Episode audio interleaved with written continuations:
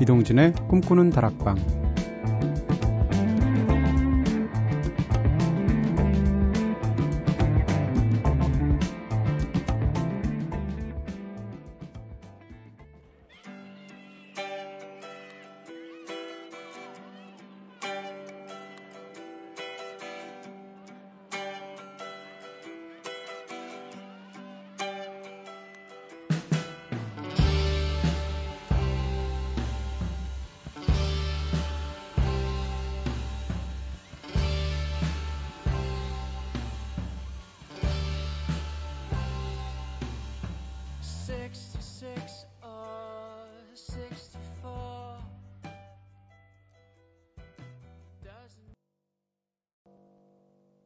안녕하세요. 이동진입니다. 이동진의 꿈꾸는 다락방 오늘 첫 곡으로 들으신 노래 덴마크 밴드죠. Moi Caprice의 Chinese Butterflies 들으셨습니다. 딴딴하는 음 뒤에서 계속 깔리잖아요. 굉장히 듣기 좋죠. 덴마크 밴드 네, Moi Caprice는 Mew라는 또 밴드 있잖아요. 네, 역시 덴마크 밴드고 네, 두 팀 다 굉장히 듣기 좋은 음악들, 멋진 음악들 많이 하죠. Mew는 한국에 왔었는데 모아 카 프리스도 한번 공연하면 보러 갈 텐데 말이죠. 자, 꼬리에 꼬리를 무는 꼬꼬수들 함께 시작해 보겠습니다. 어제는 신체 검사에 얽힌 추억담들 나눠봤었는데요. 학교 다닐 때는 신체 검사가 전부지만 사회인이 되어서는 네, 건강 검진을 또 받아야 되죠. 그러면 오늘은 살아 살아 오면서 네, 아 참. 가장 크게 아팠던 경험들 함께 이야기해 보면 어떨까 싶습니다.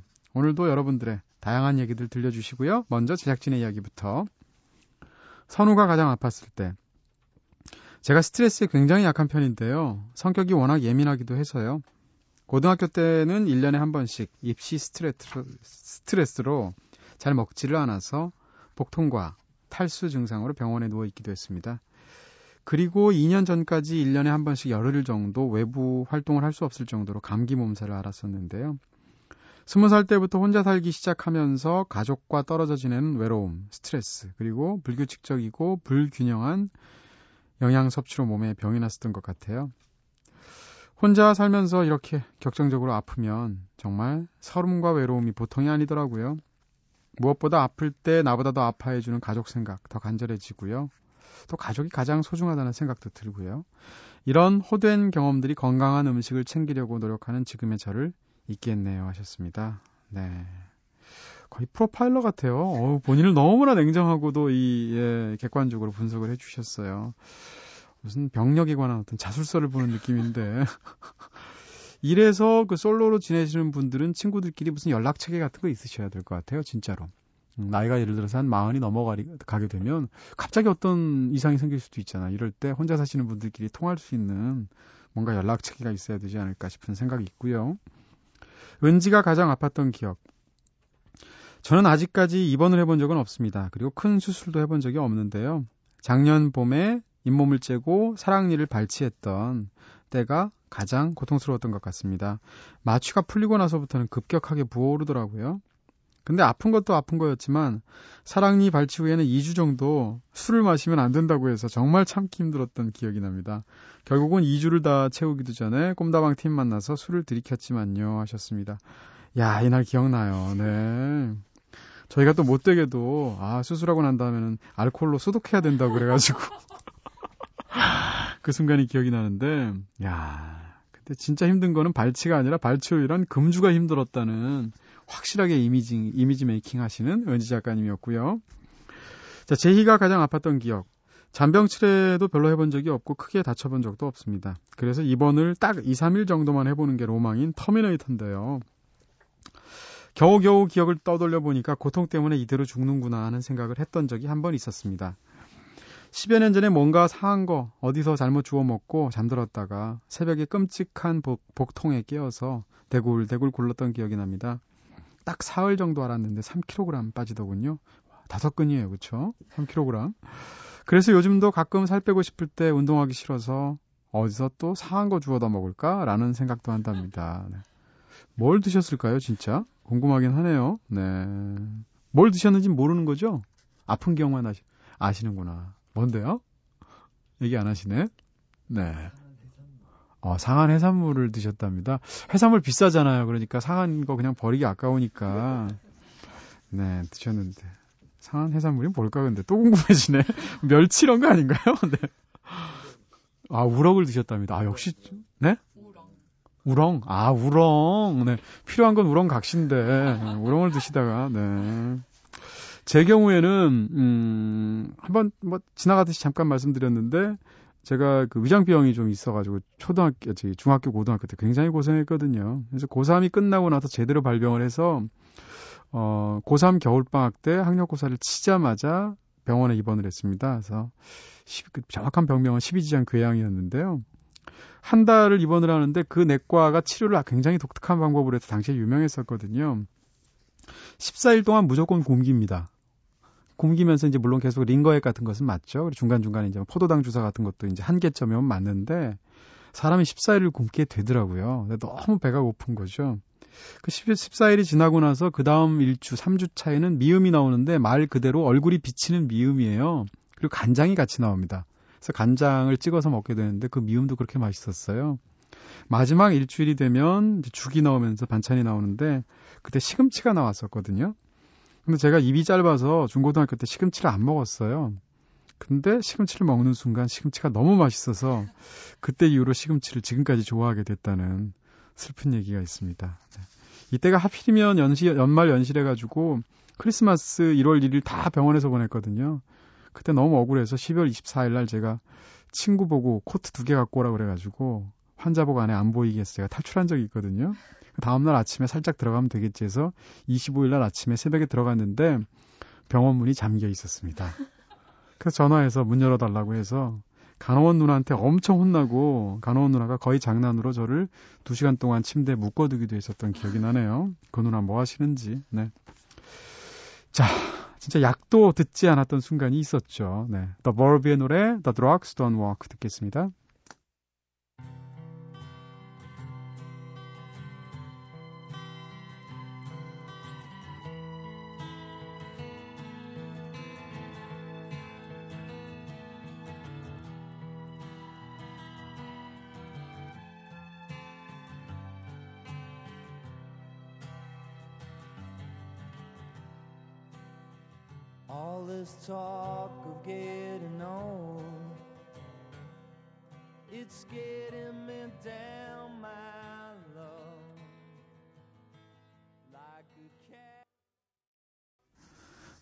가사 진짜 처연하죠. 무척 좋아하는 곡입니다. 버비의 The Drugs Don't Work. 들으셨습니다. 자, 여러분께서는 지금 이동진의 꿈꾸는 다락방 듣고 계신데요. 꿈다방 앞으로 보내주신 이야기들도 함께 나눠보겠습니다. 꿈다방 미니 게시판으로 이우성님께서 동생이 자기소개서 써달라고 해서 라디오 듣고 써준다고 하니까 화내면서 방에서 나가버렸어요 하셨습니다. 아니 자기소개서는 자기가 써야지 자기소개서 아닌가요? 이건 타기 소개서 아니야? 이거 뭐 타인 소개서? 네. 이거 네. 음. 자기소개서는 자기가 써야 되는데 내가 너무 고지식한가? 네. 문자로 9227님께서 동진님 요즘 중학교 때 제가 좋아했던 남자애가 생각나네요. 동진님은 학창 시절 좋아했던 친구 있으셨나요? 네. 제가 좋아했던 남자애는 없고요.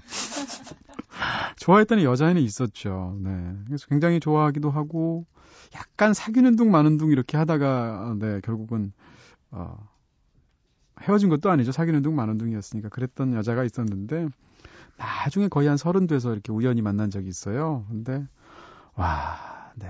여자 나이 서른이 장난이 아니더라고요. 그때 떠올렸죠. 피천득, 네, 피천득 씨. 인연. 항상 떠오르게 되잖아요. 세 번째는 아니 만나는 일만 못했다는 그 아삭고, 네. 그리고 김경선님께서, 네, 가끔 이렇게 보내주시죠. 아, 굉장히 많은 걸 챙겨주셨어요. 마카롱, 초콜릿, 네, 젤리 이런 거 보내주셨는데 밤이 되면 뭔가 이렇게 좀 입이 좀 궁금해지기도 하죠. 네, 잘 먹겠습니다. 감사하고요.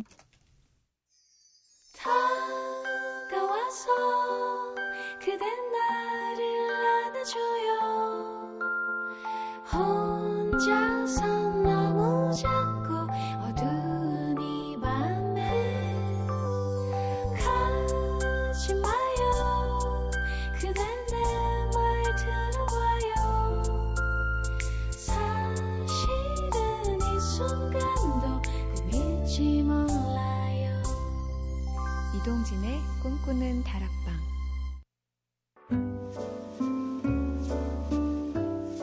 꿈다방은 이렇게 늘 여러분들의 이야기를 기다리고 있습니다. 꿈다방에 털어놓고 싶은 이야기 있으신 분들 저에게 사연 보내주세요. 휴대전화 메시지 샵 8001번 단문 50원 장문 100원 정보 용료입니다. 무료인 인터넷 미니 스마트폰 미니 어플 꿈다방 트위터를 통해서도 참여 가능하시죠. 자, 라디오 디파트먼트의 노래 들을까요? All About Our Love.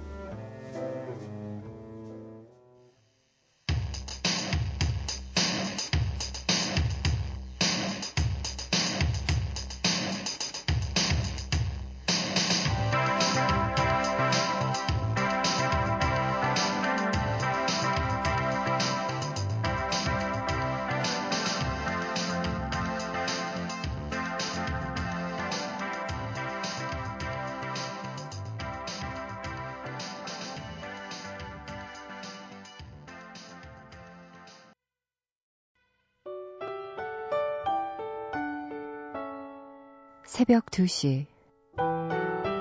이동진의 꿈꾸는 다락방.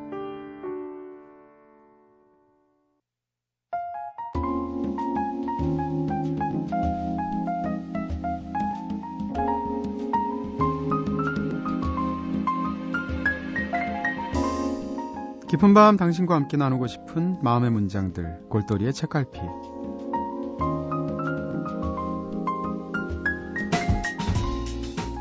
세상을 비추는 거울이 되고 인생의 희노애락이 담겨 있는 문학 작품, 문학 작품 속의 문장들을 통해서 속 깊은 이야기 함께 나누고 있는 시간이죠. 꼭 문학 작품이 아니더라도 다양한 책들을 다루고 있고요.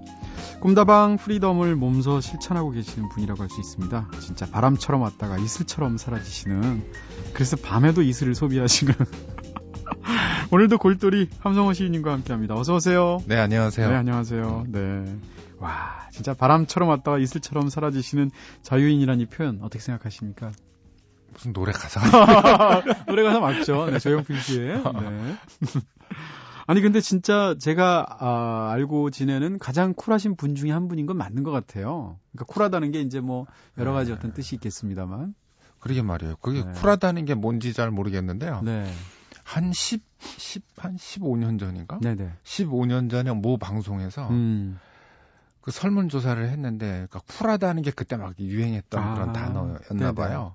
그래가지고 저한테 인터뷰를 하자 그러더라고요. 어떤 인터뷰 내용은 그러니까 네. 사람들한테 설문조사를 했는데, 네, 이런 결과가 쿨한. 사람으로 그, 이렇게 설문조사 이미 결과가 15년 그렇게, 전에 예, 됐대요. 네. 그래가지고, 그때 저는 쿨하다는 게 이게 무슨 의미인지를 몰랐던. 어. 그래서 난 그 뭔지 잘 모른다. 네네. 그래가지고 제가 안 했더니 딴 사람이 했더라고요. 아 그래요. 그럼 네, 이미 네. 15년 전부터 쿨가이셨군요. 그- 그게, 그게 좋은 말인가요? 어, 그럼요. 좋은, 좋은 말이죠. 네. 다만, 쿨이라는 거에 너무 사람들이 강박적으로 매달려서, 네. 음. 그런 거 자체는 좀 안 좋을 수 있겠지만, 쿨 자체는 뭐, 미국에서도 똑같이, 영어에서도 쿨이라고 그러면 굉장히 좋은 뜻이잖아요. 근데 저는 쿨한 사람이라기보다는 어색한 사람인 것 같아요. 음. 어색한 사람이요? 네. 어느 자리에서는 어색한 거예요. 전혀, 꿈다방에 너무 잘 어울리시는데요. 아, 그래요? 네, 전혀. 아닙니다. 네, 본인을 잘못 알고 계신 것 같고요. 아니, 근데 지금 시인님, 저기 그, 음, 저희가 앞부분에서 이렇게 아픈 얘기 했었잖아요. 네. 왠지 잔병치레도 안 하셨을 것 같은 느낌이 드는데. 네, 잔병치레 잘 안 해요. 아, 그쵸? 네, 잔병치 잘안 하는데 입원하신 적 있어요? 있어요. 중학교 어, 때. 뭐죠? 중학교 2학년 때 맹장 수술. 아. 네. 네. 제가 그 작은 형님하고 두 살 터울이거든요. 네네. 그래가지고 맨날 그 흙 먹기 시합을 했어요. 어렸을 네. 때. 예? 흙 먹기 시합. 아까 쿨하다는 걸 취소하겠어요. 네. 거봐요. 그렇다니까요. 아, 진짜 어색하네요. 근데요, 네, 흙을 그래, 드셨는데. 그래가지고 네. 그 저는 중학교 제가 맨날 이겼거든요. 네. 그래서 저는 중학교 2학년 때 맹장에 걸리고 저희 작은 형님은 고등학교 3학년 때 맹장에 걸렸어요. 그래가지고 중학교 2학년 때 네. 뭐 이게 체한 건 줄 알고 이렇게 뭐 학교 안 가니까 좋잖아요. 그래서 네. 계속 그 누워 있었는데 네네. 동네 그 아저씨가 와가지고 이거 아마 네. 이상하다. 네. 다리를 한번 올려봐라. 다리를 올렸는데 그냥 올라가는 거예요. 네. 그래서 체한 것 같다 그 아저씨도. 그래서 너무 그 다음에 열이 막 나니까 네. 어머니가 저를 업고 네. 어, 우리 어머니가 키가 이은지 작가만 하거든요. 아, 네. 근데 저는 그때 벌써 키가 1m 75cm였어요. 어유 근데 어떻게? 네. 업고 지금 가시더라고요 네. 병원으로. 그래서 나는 그- 좀 편안하게 거기에 누워 가다가 음. 어머니가 아니나 다를까 야 도저히 못 얻겠다. 너 걸어가라 그래가지고 음. 예, 그래서 병원까지 제 발로 걸어다가 그럼 왜 처음에 업으신 거예요? 뭔가 큰일 난 건 줄 알았어요. 아, 네. 네. 아니 근데 형제가 아, 쿨한 게 아니고 맹하셨군요. 그러니까 맹장에 걸리신 거죠. 네. 아니 그래서 나중에 보니까 어떻게- 아이들이 네. 흙을 먹는 거는 분노의 표현이래요. 아 심리학적으로 예, 예, 예. 네, 뭐에 대해서 분노를 느끼셨나요? 네. 아버지 뭐 어머니 아. 뭐 이런 사람들한테 분노를 느꼈겠죠. 네. 뭐 식구밖에 더 있겠어요? 그럼 어렸을 진짜 때. 질풍노도의 시기를 보내셨. 아니 이기호 작가의 그 소설가의 소설 중에 네. 집에서 간단하게 해 먹을 수 있는 야채 어, 흑볶음 뭐 이런 소설이 있어서 흙 먹는 사람 얘기가 소설로 굉장히 재밌게 형상화돼 있는데 아 그래요? 거의 그게 떠오르는 것 같은 느낌이네요. 지금 그, 그런 사람들 많아요. 은근히 먹은 사람 많군요. 네. 아, 네. 자, 지난번 방송에서는 이 흙 먹는 얘기, 이런 호- 황당한 이야기를 하신 다음에 지금 이, 지금 이, 이, 이걸 또 해주신다는 거잖아요. 오늘 이 코너를. 오늘 또 굉장히 고상한, 아, 엄청난 책들을 갖고 오셨는데. 네. 지난번 방송에서는 이시우 작가의 한강하고 그리고 이영희 교수의 우상과 이성 중에서 좋은 문장들 함께 나눠주셨는데 그 중에서 특히 이영희 교수님의 불효자의 변 이 낭독을 듣고 많은 분들이 화답해 주셨어요. 어, 미니 게시판으로 이상희님께서 함성호님께서 이런 글들을 읽어주시면 왠지 모르게 서늘하게 슬픈, 슬퍼집니다. 고맙습니다. 오늘 새로운 것들도 알게 되고 많은 생각을 하게 되네요. 하셨습니다. 좋은 글들은 좀 슬플 확률이 더 높죠? 네, 아마 그쵸? 예, 네. 비애라는 게 음. 있지 않습니까? 네네. 그러니까 비라는 거는 그 남과 그 타인과 교통하는 슬픔이고 그렇죠. 애라는 건 이제 자기 슬픔이잖아요. 네네. 그러니까 좋은 아, 글들은 그런 그런 뜻이에요? 예, 예, 비애가 아. 느껴지게 마련이죠. 아, 그렇군요. 네. 자, 진미영님께서도 함시인님의 무거운 저음은 많은 걸 생각하게 하는 목소리인 것 같습니다. 멋진 낭독 감사합니다 하는데, 네, 진짜 진미영님 말씀하신 것처럼 낭독 굉장히 잘하시는 것 같아요. 저 낭독하시는 분들 많이 들었는데, 네. 감정 같은 거 이렇게 많이 안 넣으시면서, 네, 그리고 또 심지어는 잘 틀리지도 않으세요. 이게 말이 뭐라 그러나, 이렇게 접지르거나 말이 이렇게 씹히는 순간이 있잖아요. 그런 예. 것도 별로 없으시던데요? 난 그런 적 많다고 생각하는데. 어, 그래서 깜짝 놀랐습니다. 네. 음. 자, 김경선님께서, 음, 동진 DJ님께서 사랑은 결국 시간을 선물하는 일이라고 하셨는데, 부모님께도 마찬가지인 것 같습니다. 바쁜 척 하지 말고, 부모님께 더 자주 제 시간 선물해야 하는데 말이죠. 라면서, 그 이영희 교수님 글을 읽고 생각을 말씀해 주셨고요. 자, 오늘도 함시인님과 함께 좋은 문장들 나눠보도록 하겠습니다. 첫 번째로 어떤 문장 소개해 주시겠어요? 예, 오늘은 락강이 재탄생이라는 책을 소개해 드리려 그래요. 네네. 거기서 나온 그 구절인데요. 네. 거기 들어가 있는. 그래서 이 락강의 재탄생이라는 거는 그 사실 우리가 그 락강 하면은 아마 굉장히 유명한 철학자죠. 네. 한 번도 안 읽어봤어도 그리고 네. 한번 해설서 뒤져, 뒤져 보지도 않아도 철학에 네네. 관심 없어도 네. 아마 락강이라는 단어는 네. 한 번쯤은 들어보지 않았을까. 그렇죠. 네. 그리고 왠지 라캉이라고 말을 하면 아, 뭔가 어- 어깨가 으스- 으스해지면서 이런 느낌이 그렇죠. 들죠. 네. 그- 지금 저기 네 피디님 들고 다니는 책 이름이 예. 제가 읽어드릴게요. 푸코, 바르트, 레비스트로스, 라캉 쉽게 읽기. 어. 액센트는 쉽게 있어요. 네. 프랑스 구조주의에 관한 책을 읽고 계시 잖아요. 김 김재희 어, PD님도. 대단하십니다. 네. 그러니까 이게 저거 저것만 봐도요. 네. 이게 뭔가 이게 좀 철학을 하려면은 네. 이름이 좋아야 될 것 같아요. 아 푸꼬 푸코. 멋있잖아요. 푸꼬. 뭐 없는 간단하고 이상한데 뭐 없나요? 푸코. 네. 이거 바르트. 먹고. 이런데. 네. 바르트는 멋있죠. 네, 바르트, 레비스트로스, 아 레비스트로스. 어, 라캉. 라캉. 뭐가 있는 것 같잖아요. 약간 프랑스. 사람들 이름이 특히 있어 보여요. 그렇죠. 네. 뭐 막스도 좀 흔한 이름이지만 멋있죠. 네네. 멋있고 네. 엥겔스 뭐 이런 거 엥겔스. 멋있죠. 네. 칸트 뭐 이런 거. 아 진짜 다 멋있는 것 같아요. 예, 그러니까 원래 그래서 그런가? 아니면 우리가 선입견을 가져서 그런가요? 네, 진짜 그러네요. 원래 그런 것 같아요. 아 성호 이건 어떻습니까? 예? 성호. 아 그건 만화 주인공 이름으로 굉장히 많이 마- 많이 나와서 전제 네. 이름을 되게 싫어요. 아니 근데 성함만 들으면 그런데 네. 함이라는 성이 딱 붙게 되면 어 음. 굉장히 뭐라 그러나 이렇게 좀 어, 큰 이름이에요. 함성호 이런 뭔가. 그 성이 살려주는 거죠. 그 아, 이- 이름은. 제 이름은 네. 저희 큰형님이 줬거든요. 아, 나이 차이가 많이 나시는군요. 네, 한 11살 차이 나는데 네네. 제가 태어났어요. 네. 그러니까 이제 다 성자 돌림이거든요. 우리가. 네.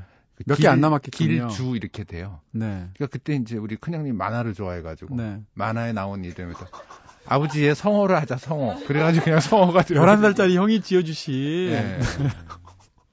아니, 형제분들이 다 왜 그러세요? 흙먹기 시합을 안 하시나?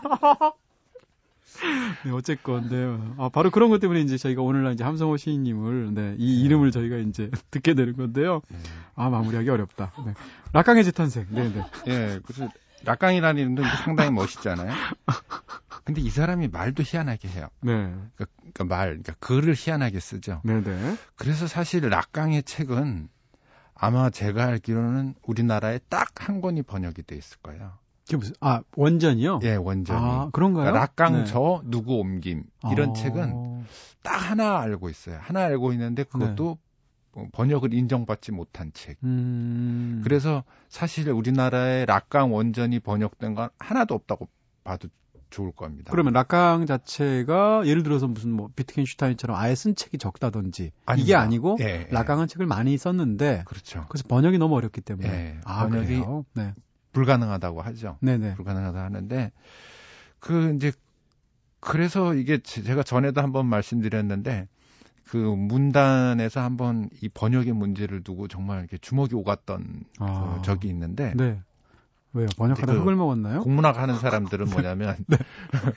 국문학 하는 사람들은 번역해야 된다. 네. 락강도 음. 오류가 있지만 이건 니네들이 번역을 해야지 불문학도들이 번역을 해야 되는 거 아니냐. 불문학도들은 모르는 소리 하지 말아라. 그 락강이 번역이라는 게 번역되자마자 음. 오류다. 네네. 그런 걸 번역해서 뭐 하냐. 그래서 그걸로 설왕설래를 하다가 뭐 이렇게 맥주병이 날아가고 뭐 야 진짜 고상한 걸로 싸우시는군요. 예, 그러니까 그런 적도 있었어요. 저희는 왜 왜 째려 이러면서 싸우는데. 네. 아니 근데 그 경우에 대해서는 어떻게 생각하세요? 이두 가지 케이, 지금 주장에 대해서는. 그래서 제가 그 락강을 이제 락강에 대해서 별 관심이 없을 때는 네네. 그 국문학자들 얘기가 맞는 거로 이제 어. 생각이 들더라고요. 그래 네. 뭐든지 오류를 무릅쓰고 해야지. 네. 그렇게 생각을 했는데 네. 그 오류가 더 큰 오류를 나올 수 있겠다라는 생각이 들더라고요. 음, 오역으로 인한. 그렇죠. 네. 그- 그래가지고 어느 순간에는 다시 이제 불문학자들 편으로 돌아섰는데 네.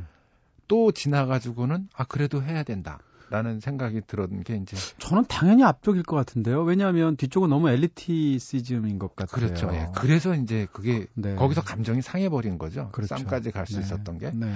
근데 조금 더 지나서는 번역을 해야 된다라는 쪽인데요. 왜냐하면 그게 이제 불교 경전을 보다 보니까 이게 다 오역이에요. 음. 그러니까 우리가 지금 무소유라 그러잖아요. 네네. 그러니까 법정 스님이 이거를 어떻게 번역을 하셨는지 모르겠지만 네. 우리는 소유하지 않는다로 알고 있잖아요. 네. 근데 이건 소유할 수 없다라는 말이거든요. 음. 이 세상에 있는 모든 것은 소유할 수 없다라는 게 무소유의 원래 그 의미입니다. 아, 그러니까 소유하지 않겠다는 의지가 아니라 그렇죠. 예, 소유할 예. 수 없다는 어떤 불능이라는 거죠. 그렇죠. 예. 네. 상태를 얘기하는 거죠. 네 네. 근데 그런 상태인데 이게 마치 내가 소유 안 하면 안 하는 거지 뭐 이런 음. 식으로 이게 이해가 돼 가지고 음. 우리가 선택할 수 있는 것처럼 이렇게 돼 버리는데 네. 그런 오역을 낳는 거죠. 그런데 거기에서도 음. 깨달음을 얻은 사람이 있다라는 거예요. 네. 네. 그러니까 오류 속에서도 깨달음을 얻은 사람이 있다라는 거예요. 근데 그 깨달음이 잘못됐다고 할 수 없잖아요. 그렇죠. 네. 그 깨달음은 절대적인 거죠. 네. 네. 비록 오류를 통해서 깨달음의 단서를 잡았지만 음. 일단 그 깨달음은 오류가 없는 겁니다. 네, 네. 자기 안에서 완전한 깨달음이니까. 네, 재밌네요. 네. 네. 그래서 그런 식으로 이 락강도 봤으면 좋겠다라는 생각이 들어요. 아, 말하자면 네. 락강을 우리말로 번역하는 데서 어, 부딪힐 수 있는 여러 가지 문제들이 우리 말의 어떤 경로를 통해 가지고 새롭게 새로운 의미로 우리 나름대로 또 재해석할 수 있다라는 생각이 드는 네. 거죠. 뭐, 뭐, 라캉에 대해서 사실 라캉 이름만 알고 잘 모르시는 분들도 많겠지만, 네. 네. 뭐, 프로이트 이후에 가장 유명한 정신 분석 학자? 이 정도로 하면 될까요? 그렇죠. 뭐 프로이트, 네. 융, 뭐 그다음에 뭐 여- 여러 심리학자들 그 위에 많잖아요. 네, 뭐좀 설명을 라이히라든가, 해주세요. 네. 라이히라든가 이런 사람이 많은데 네. 사실 그 프로이드 같은 경우에는 이제 비판을 받죠. 뭐 굉장한 학자죠, 심리학자죠. 거의 뭐 20세기 철학에 엄청난 영향을 끼친 사람인데, 그렇죠. 근데 이게 너무 성과 성이라는 것, 음. 이 여기에 또 이렇게 집중이 돼가지고 네. 그런 또 이렇게 비판도 많이 받죠. 그렇죠. 비판도 받아가지고 음. 그 성의 그 성의 부분을 또 정치적으로 극대화시킨 사람이 이제 라이히라는 사람이죠. 네, 빌헬름 라이히. 예, 빌헬름 네. 라이히라는 사람이 그쪽 한 분파를 또 이끌었고 또 하나는 그 프로이드의 그런 단점을 극복하고 그 어떤 집단적인 개인이 아니라 어떤 집단에서의 어떤 무의식 네, 네. 우리 그, 그분이 이제 찾은 게 무의식이잖아요. 네. 집단 무의식 그런 분야로 간 융학파가 또 있고 네. 그 다음에 이 라캉이라는 분은 이제 포스트 모더니즘 계열의 그 심리학자죠. 네. 그러니까 여기에서 진짜 심리학이 제가 생각할 때는 라캉에서 심리학이 거의 철학으로 된 것, 수준에 오른 것 같아요. 네. 예. 그러면 이제 오늘 지금 낭독해 주실 텐데 이 부분들은 일단 어떤 내용인가요? 예, 이거는 사실은 실제 하는 것과 가능하다라는 것을 대비시켜서 그 야- 락강이 이제 어떻게 그 말을 재밌게 하는가 하는 문제가 들어가는데요. 네. 락강의 말에는 어 의도적인 그 혼돈을 일으켜요. 음. 그러니까 이런 거죠. 아, 너는 아, 나는 뭐 나는 이렇게 나는 이거는 틀렸다고 생각한다. 하지만 그것과 대립되는 이것은 맞다고 생각한다. 음. 이렇게 얘기를 해요. 네. 그러니까 뭐냐면 나는 그건 틀렸다고 생각한다 그러면 그 음. 반대는 뭐냐면 맞, 맞는 거잖아요. 네, 네. 맞는 건데 그 맞다라는 말을 안 쓰고 네. 일부러 안 쓰고 대립한다라는 말을 씁니다. 네, 네. 대립한다라는 말을 쓰면서 그 반대항이 서로 같아져 버리는 거죠. 음. 그런 식의 어법들을 굉장히 많이 쓰거든요. 네, 네. 그러니까 그 말을 평범하게 안 한다고 생각하시면 돼요. 그러니까 이게 락강이 그래서 번역의 오류가 굉- 그러니까 번역할 수 없다고 얘기하는 것도 뭐냐면 그걸 또 프랑스어로 얘기하잖아요. 그렇겠죠. 프랑스어로 얘기하니까 네. 그런 여러 가지 그 문제들이 이제 생기는 건데 음. 사실 여기 그 이 락강의 재탄, 재탄생이라는 책에 이 책은 원래 김상환이라는 철학자와 홍준기라는 철학자가 공동으로 엮은 거예요. 네. 거기 이제 락강 연구자들의 그 많은 글들을 같이 모았죠. 네. 모았는데 오늘 읽어드릴 얘기는 그 중에서도 최용호라는 분이 쓴 락강과 소시르라는 그 글 중에 한 내용입니다. 네, 네. 그러니까 이 락강이 그 심리학을 발달시키는 데 있어서 언어에 주목하거든요. 음. 그 언어에 주목하면서 소시르를 끌어들입니다. 그렇겠죠. 네. 그래서 이 소시르의 얘기는 뭐냐면, 그러니까 단적으로 얘기하자면 아주 간단하게 얘기하자면 소시르는 언어는 자의적 관계, 기표와 기인은 자의적 관계다라는 거죠. 네.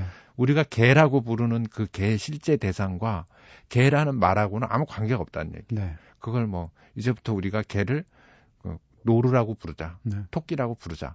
그러면 뭐 그렇게 되는 동진이라고 부르자. 네. 그러면 다 그렇게 거죠. 약간 기분이 거죠. 나빠지려고 그러는데요. 네. 네. 그렇게 그러니까 굉장히 자의적인 관계라는 그렇죠. 거죠. 네. 그 자의적인 관계가 있고 또 하나는 뭐냐면 자 그러면 거기다가 우리가 묘사를 하는 거예요. 걔가 그 어떤 오줌을 쌌어요. 네. 그러면 그 걔가 오줌을 쌌다 네. 이렇게 얘기하잖아요. 이렇게 진술하는 바로 동시에 그 걔가 오줌을 싸는 그 실제 상황에서 많은 것들이 빠져나간다라는 거예요. 음. 개가 앉아서 어떤 개가 하얀 음. 개가 누런 개가 네, 네. 그리고 뭐 눈이 파란 개가 검은 개가 네. 이런 것들이 다 빠져나간다라는 거죠. 네. 그래서 그거를 실제적으로 다 주어 섬길 수가 없는 게 우리의 언어라는 거죠. 네. 이게 바로 언어의 불가능성이라는 음. 거거든요. 아무리 많이 설명을 한다 하더라도 그렇죠. 설명하지 않은 것이 언제나 남아 있다는 거죠. 그렇죠. 네. 언어는 반드시 세계와 대응되게 돼 있는데 네. 그 대응하는 세계를 온전히 다 받아들일 수 없는 한계가 분명히 지어져 있다라는 네. 게 소실의 그 생각인데 네. 그거를 락강이 적극적으로 받아들여 가지고 그걸 심리학으로 그 적용을 하죠. 네, 네. 지금 그 최용호 씨가 얘기하는 게 바로 그 락강 소시르를 락강이 받아들이고 있는 아주 그 저, 가장 그 핵심적인 얘기를 네, 지금 이제 읽어 주시는 예. 거죠? 네, 알겠습니다. 자, 그럼 낭독 부탁드려요.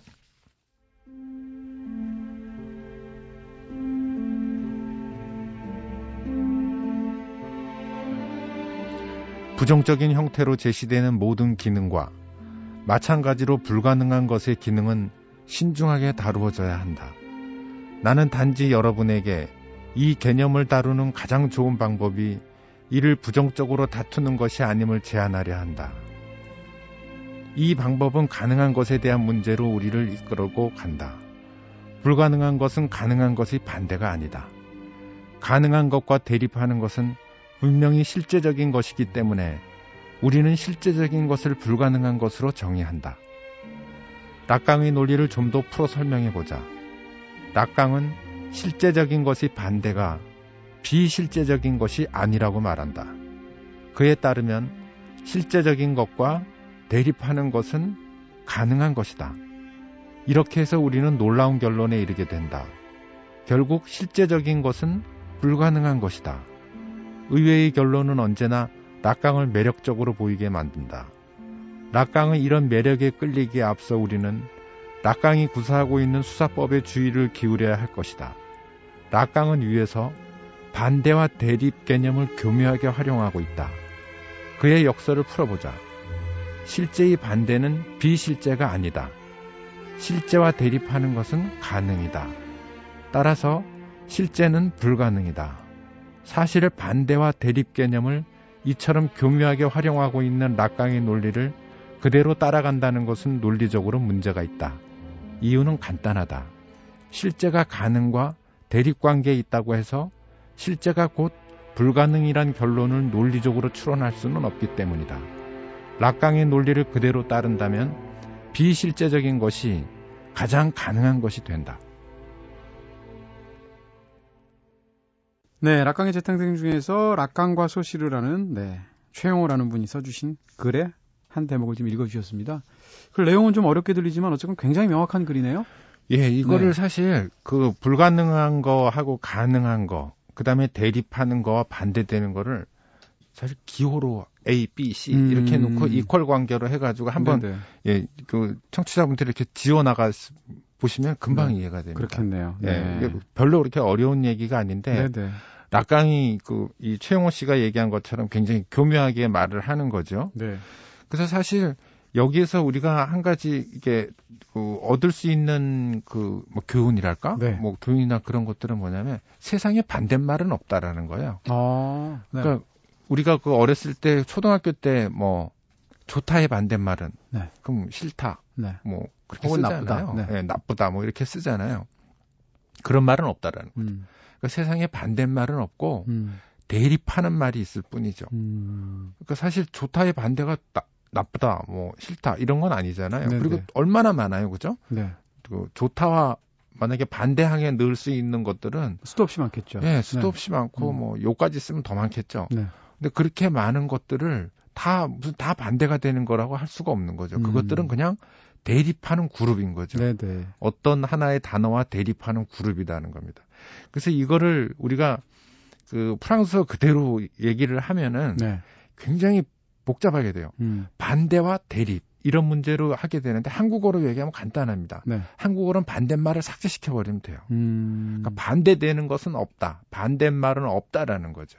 그거를 삭제시켜 버리면은 네. 대립한다라는 말이 굉장히 분명하게 들립니다. 네. 그래서 이 그 가능한 것이라는 것, 실제적인 것이라는 것 이런 것들이 금방 정리가 돼 버리죠. 네네.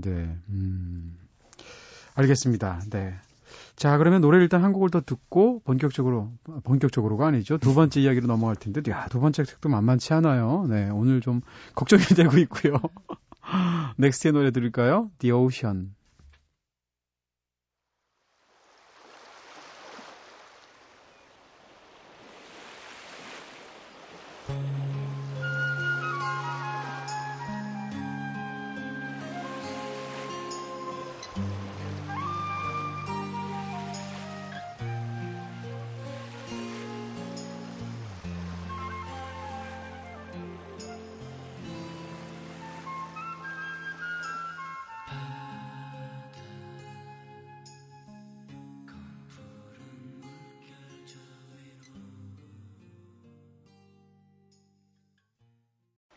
네, 넥스트의 The Ocean 들으셨습니다. 자, 여러분께서는 지금 이동진의 꿈꾸는 다락방 듣고 계신데요. 오늘 골똘이의 책갈피에서는 함성호 시인님과 함께 좋은 문장들 나누고 있죠. 자, 두 번째는 괴델이에요. 네. 예, 그 괴델에 대해서 알고 계신 분들도 있, 있겠지만요. 굉장히 괴짜 수학자죠. 네. 그럼 무슨 영화 있었죠? 수학자 영화? 뭐 무슨 Beautiful Mind. 아, 네, 네. 존 내쉬의 예, Beautiful 예, 마인드 예. 있었죠. 거의 네. 그, 그 수학자, 그 수학자의 모델이 아마 괴델하고 똑같다고 생각하면은. 아, 그래요? 예, 그건 실존, 철- 실존 수학자이긴 한데. 그렇죠. 예. 네. 근데 이 괴델도 피해망상 아. 예, 이런 거에 걸려가지고 네. 굉장히 고생을 많이 한그 예, 수학자죠. 네네. 수학자이자 논리학자입니다. 네. 예. 그래서 그 불완전성의 정리라는 그 아주 유명한 정리가 있죠. 네네. 이것까지 얘기하면 이제 골치가 더 아프니까 네. 예, 좀 그 빼버리고 네네. 사실 그 이 괴델이 가지고 있는 그 논리적 그 이게 틀, 그 논리적 틀에는 이게 튜링이라는 사람이 있어요. 네. 그- 앨런 튜링. 예, 네. 앨런 튜링이라는 사람이 있는데 이 튜링이 자칫 사람들이 이제 오해해가지고 애플 네. 애플의 그, 런 그- 얘기가 있었죠. 예, 그. 사과가 이제 그런 얘기가 네. 아니라고 그러대요. 그것도 뭐 낭설이라고 하죠. 네, 애플의 예. 로고가 처음 된게 앨런 그거는 관련해서. 잡스가 히피 시절에 음. 사과 농장에서 일해 가지고 그 사과를 그냥 땄다고 자서전에 나온답니다. 네, 그렇게. 네. 예. 근데 그런 건데 이 튜링이라는 사람이 뭘 고민을 했고 뭘 만들어냈냐면요 논리 기계를 만들어냈어요. 네.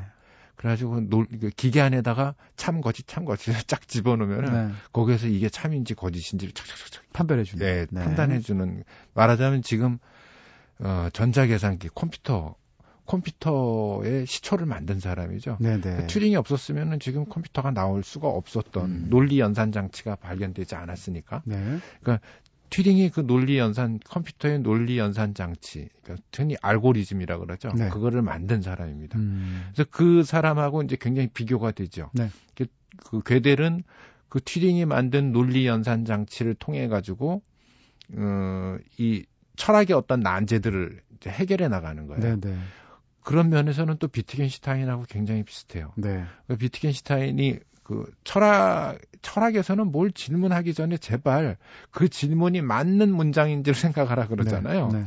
그러면서 뭐 그런 비난도 받죠. 비트겐슈타인 같은 경우에는 철학을 논리학의 수준으로 떨어뜨려 버린 음. 사람이다라는 그런 비난을 받습니다.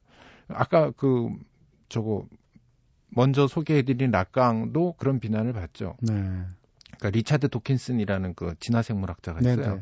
이 진화생물학자는 락강의 논리학, 그 다음에 락강의 그 쓰고 있는 수학적 수식 네. 관계 이런 것들이 다 엉터리라고 이제 음. 증명한 사람인데, 네네.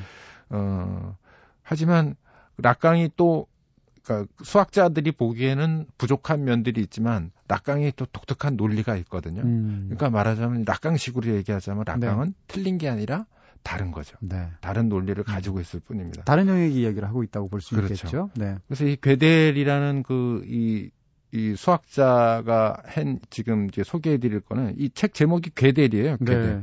그래서 그존 커스티라는 사람이 음. 이렇게 그걸 그 쓴 거를 번역을 해, 우리나라 말로 번역을 했는데요. 일종의 뭐 학문적인 전기 같은 건가요? 전기와 이제 네. 간단한 그이 음. 사람의 그 학문적 업적 같은 네네. 것들을 이렇게 쓴 건데 사실 이거 번역글은 되게 안 좋습니다. 아 그래요? 예, 네. 예, 이게 번역이 좀 이렇게 너무 음. 안 좋아요. 네네. 너무 안 좋은데 음. 여기에서 우리가 그, 그, 왜 이거를 소개하려고 그러냐면 이런 말이 있습니다. 그, 저기 뭐, 모든 아테네 사람은 거짓말장이다. 네, 뭐 유- 뭐 유명한 독, 역설이죠. 그렇죠? 네. 근데 이게 만약에 이 말을 한 사람이 아테네 사람이다. 음, 그리고 이 말이 참이라고 하면은 음. 모든 아테네 사람은 라는 거짓말장이가 말 아닌 게 되는 거죠. 거짓말이 되는 거죠. 예, 예. 네. 그러니까 이런 아주 그 이렇게 또 해결할 수 없는 보편적 논리들 네네. 이게 우리 우리의 인식이 여기 이 진리에 얼마나 보편적 진리에 다가갈 수 있겠는가 이 한계를 긋는 얘기입니다. 음. 예. 그래서 그 여기 지금 소개드릴 문장도 이제 그런 내용이죠. 알겠습니다. 그렇게 길지 않은 대목인 것 같은데요. 네. 자, 낭독 부탁드릴게요.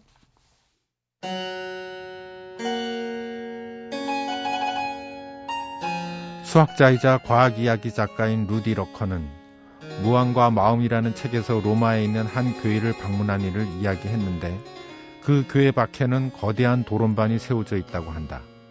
이 원반에는 텁수룩하게 수염을 기른 사람의 얼굴이 조각되어 있는데 그의 좁고 긴 입은 허리 높이에 있다. 전설에 따르면 신이 말씀하시기를 누구든지 한 손을 그 입에 집어넣고 거짓말을 하는 자는 다시는 그 손을 빼낼 수 없을 것이라고 했다.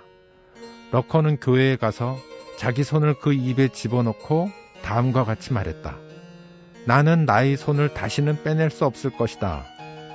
말할 것도 없이 러커는 사지가 멀쩡한 채 로마를 떠났다.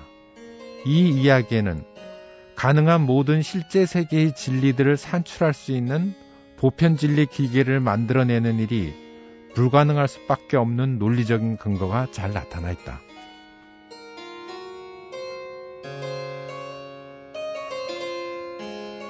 네, 그들의 한 대목을 읽어주셨는데요. 이게 로마의 휴일에 나오는 그 그 상이죠? 예. 뭐 그리스 신화 속에서 강의 신이죠. 그래서 그렇죠. 손을 예. 집어넣게 되면 예. 손이 거짓말하면 잘리게 된다는. 네. 그 로마의 휠에 나오는 그, 뭐 그, 그런 그런 것 같아요. 네, 오드리 헵번이 네, 손을 네, 넣죠. 네. 네. 근데 여기서 이게 재밌는 게 나는 나, 그러니까 거짓말을 하면은 물어버린 만약에 물어버린 잘려버린다고 생각을 하면은 네, 네. 나는 나의 손을 다시는 빼낼 수 없을 것이다. 음. 라고 한 이 말이 거짓이면은 네. 나는 나의 손을 빼낼 수 있다라는 거잖아요. 네. 충분히. 네. 그런데 거짓말을 했기 때문에 그 이 괴물 그 강의 씨는 내 손을 물어야 돼요. 네. 그렇지만 나는 거짓말을 말하면서 내 말 자체가 참이 돼 버렸기 때문에 네. 그 강물의 씨는 내 손을 물지를 음, 못합니다. 네, 참이기 네, 때문에 네. 이게 거짓이 되면은. 네. 그리고 또 참 이 말이 참이다. 나는 나의 손을 다시는 빼낼 수 없을 것이다. 네. 이게 참이라면은 참을 말했으니까 음. 당연히 손을 물리지 않겠죠. 그렇겠네요. 아까 네. 말씀하신 모든 아테네 시민은 거짓말쟁이다라는 역사라고 사실상 같은. 그렇죠. 구조를 갖고 구조가. 같죠. 네. 구조가 같은데 음. 그래서 이 이야기를 통해 가지고 이제 괴델이라든가 이런 수학자들 논리학자들이 하는 얘기는 네. 뭐냐면 특히나 아주 비트겐슈타인이 강하게 얘기했고 이 괴델이 강하게 얘기한 얘기는 보편 진리 기계라는 건 불가능하다라는 거예요. 음. 그러니까 언어라는 거 아까 락강 얘기로 다시 돌아가면 언어란 소시르 얘기로 다시 돌아가면은 네. 언어라는 거는 불가능하다. 네. 불가능성한 것이 음. 언어다라는 이야기죠. 네. 근데 그 재밌는 거는 아까 그 영화 얘기도 했지만 이 괴델이 그 독일에서 살다가 네. 이제 유태인 박해 때문에 이제 프린스턴에 있는 그 아인슈타인한테. 예, 네. 초청을 해가지고 글로 갔는데 그 영어를 못했대요. 음. 그건 수- 논리학자인데 네. 그 언어에 굉장히 밝은 사람인데 영어 영어를 못- 그 아무리 배워도 영어를 네. 할 수가 없었대요. 네. 그래가지고 그왜 미국에서 이렇게 판사 앞에서 네. 그 인터뷰를 하잖아요. 저 영주권을 아, 얻으려면. 그렇죠. 예. 네. 그런데 갔는데 한 마디도 못 하는 거예요. 어, 그래서 불합 그래가지고 네. 하도 답답한 아인슈타인이 네. 이렇게 얘기를 해줬답니다. 이게 1번 질문은 뭐고 2번 질 답만 외워가지고 간 거예요. 그 미국 독립기념 이름 아. 1800몇년 이렇게 해가지고 네. 답만 외워가지고 갔는데 헌법을 알아야 된대요. 네. 헌- 헌법 1조 뭐 이런 음. 것들을 그건 우리 만 자유 대한민국 뭐 민주공화국이다 이런 네. 거죠. 근데 이 사람이 이 괴델이 헌법을 공부하기 시작한 거예요. 네. 그것만 알면 되는데. 네. 그래서 미국 헌법을 쫙 통독을 한 거예요. 아. 통독을 해가지고 결론을 내린 거예요. 그거 할 시간에 영, 그거 할 시간에 영화하지. 네. 그러니까 그걸 통독을 해가지고 이 사람이 논리적으로 결론을 내린 게 뭐냐면 네. 미국은 독재주의 국가로 빠질 수밖에 없다. 아, 이 헌법 헌법 이 그렇게 돼 자체에. 있다. 예. 네, 네. 그래가지고 그 판사 앞에 가가지고 그거를 막 이렇게 떠드는 거예요. 네. 그래가지고 겨우겨우 어떻게 영주권을 받은 사람인데 그 말은 뭘로 떠들었죠? 영어로 떠들진 못했을 그 거예요. 독일어로 떠들었겠죠. 네, 독, 독일어로 막 떠들고 그, 네. 그 판사가 아마 독일어를 알아듣는 사람이었던 아, 모양이에요. 네네. 그래가지고 그걸 떠들었고 결국 뭐 몇 번씩이나 퇴짜당했다가 나중에는 이제 결국 영주권을 받았는데 네. 이 양반이 이제 피해 망상이 이제 점점 심해져가지고 음, 누가 자기를 독살하려고 하는 이렇게 망상에 빠진 거예요. 네네. 그래가지고 부인이 주는 밥이 아니면 먹질 않았대요. 아, 그런데 이 식당을 부, 못 가겠네요. 그렇죠. 네. 근데 이 부인이 마침 입원을 하게 된 거예요. 아유. 그래서 네. 굶어 죽었어요. 진짜로요? 예, 예. 괴들이 그렇게 죽었어요? 예. 밥 차려주는 오. 사람이 없어가지고. 네. 야, 괴- 앨런 튜링도 굉장히 드라마틱하게 죽었는데 예. 괴들도 진짜 희한하게 세상을 떠나셨군요. 그러니까 천재들은 어. 미친놈인 것 같아요. 아니 함성원 씨님도 조심하세요. 흙, 흙 드셨잖아요. 네. 아, 알겠습니다. 아니 오늘 뭐 지금 굉장한 강의를 일단 들은 굉장히 재밌게 들은 느낌도 있고요. 거기다가 이제 뒷 얘기들까지 또 재밌어서 네. 자 벌써 한 시간이 훌쩍 가버렸네요. 네. 다음 주에 또 모셔야 될 것 같고요. 아 오늘 또 집에 드- 가셔서 나중에 또 뭐 드실까 또 궁금해지기도 합니다. 네. 자 다음 주에 뵙겠습니다. 감사합니다. 네, 감사합니다.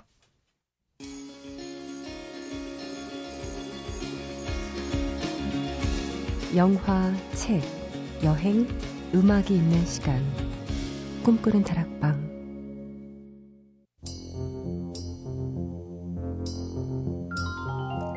네, 오늘은 함성호 시인님과 함께 골똘이의 책갈 필요한 시간 꽉 채워봤습니다. 야, 진짜 피가 되고 살이 되는 시간이었었죠.